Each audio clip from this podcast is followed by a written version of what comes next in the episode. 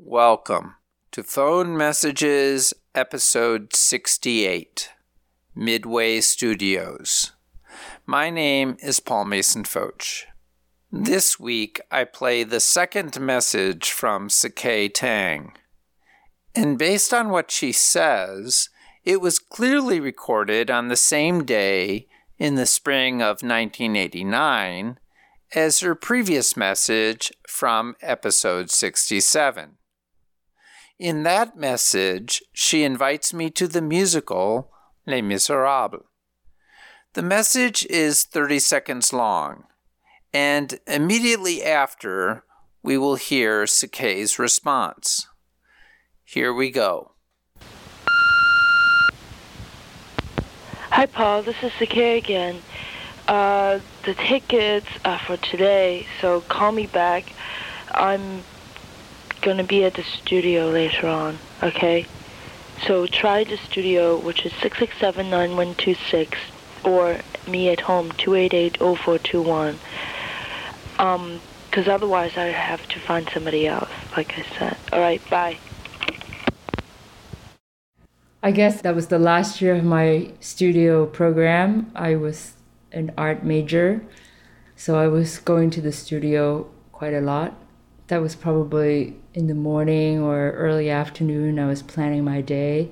What was your studio like? So, at the University of Chicago, there's an art department, and it is located across the Midway in an old studio of a Chicago sculptor. His name is Lorado Taft. So there were about five to six art major undergrad, and the rest of the people, which was about maybe six or eight, were the graduate students. And so as an undergrad, you get to have your own studio, I think the last year or the last two years of your studies. So the last year, I got a really nice studio above Lorado Taft Sculpture Studio. There was a set of stairs that you go up the stairs and it opens up into two French doors and there were two rooms, a bathroom, and that was my studio. So, when you gave me the phone number to reach you at your studio, did you have your own phone line? No, it was a payphone. How did that work? There was one payphone just outside of the photo lab, I think. And when that phone rings, whoever is nearest the phone will pick it up and then we'll fetch the person. So, what would your studio have looked like? Like, what kinds of things were you working on? I made a sculpture. They're sort of of my parents and my my own experiences. I made a sculpture about my dad's departure from Hong Kong. And, you know, it was a sculpture based on a moment when my dad came to me to say goodbye to me. It was almost like a defining moment in my life. And there was like a person in bed, and that was supposed to be me. And then my dad was like this figure that was split at the doorway. Part of him wants to stay, and part of him wants to go. Did you have a job in mm-hmm. Chicago? The last year, I think I was working at the Art Institute in the photo services department. Um, I was filing negatives Filing negatives. What do you? photos. Well, at the Art Institute, they have a photo services department. They're in charge of photographing artwork and creating an archive. So when other people, other publications is looking for reproduction of a certain piece of work, they go through the photo services department. What was your favorite part of the museum? I remember there's an exit from the offices. I'm not sure if there was an elevator. You emerge from the back, and then as you are like entering the museum hall itself, you kind of then blend yourself with other visitors, you know. But it feels like you're coming from the inside out. And so you really see that it is a, a bit of a production, you know, it's a show.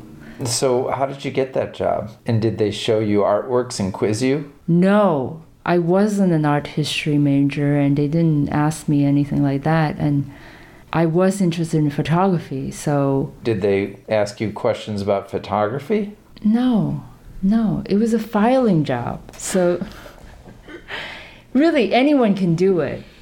Well, that sounds like a dream job. I love the idea of seeing the Art Institute from the inside out. Her two room studio with French doors also sounds pretty nice. As Sakei notes, it was located in a series of structures that previously formed the studios of Lorado Taft, who was a Chicago sculptor known for monumental statues like the Fountain of Time, which sits at the west end of the Midway Pleasance. Taft converted a brick barn located on the Midway's south edge into his studio in 1906. Over time, he extended the building to create space for additional artists. The property was owned by the University of Chicago, so at his death in 1936, it became part of the university campus. Initially, it was used for a variety of purposes, including a dendrochronology lab, where growth rings were studied to determine the age of trees, and an anthropology lab, where more than 600 skeletons were stored. In the 1960s, these old bones were removed and the buildings were renovated to accommodate more classrooms and individual studios. In the 1980s, while Sakei and I were in college, the complex still had the character of Taft's original buildings a haphazard series of chambers that opened to a court with a high vaulted roof.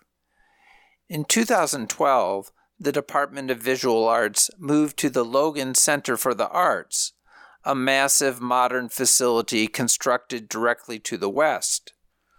Lorado Taft's Old Midway Studios continue to be used by faculty and for artistic events. Okay, that's it for this week. Thank you again to Sakei for her portrait of the past. If you have a message to draw or have other comments, please contact me through my website, pfotsch.com. That's P F O T S C H.com. I had editing help again this week from Diwas Gurung. Thanks to him, and thank you for listening. Talk to you next week.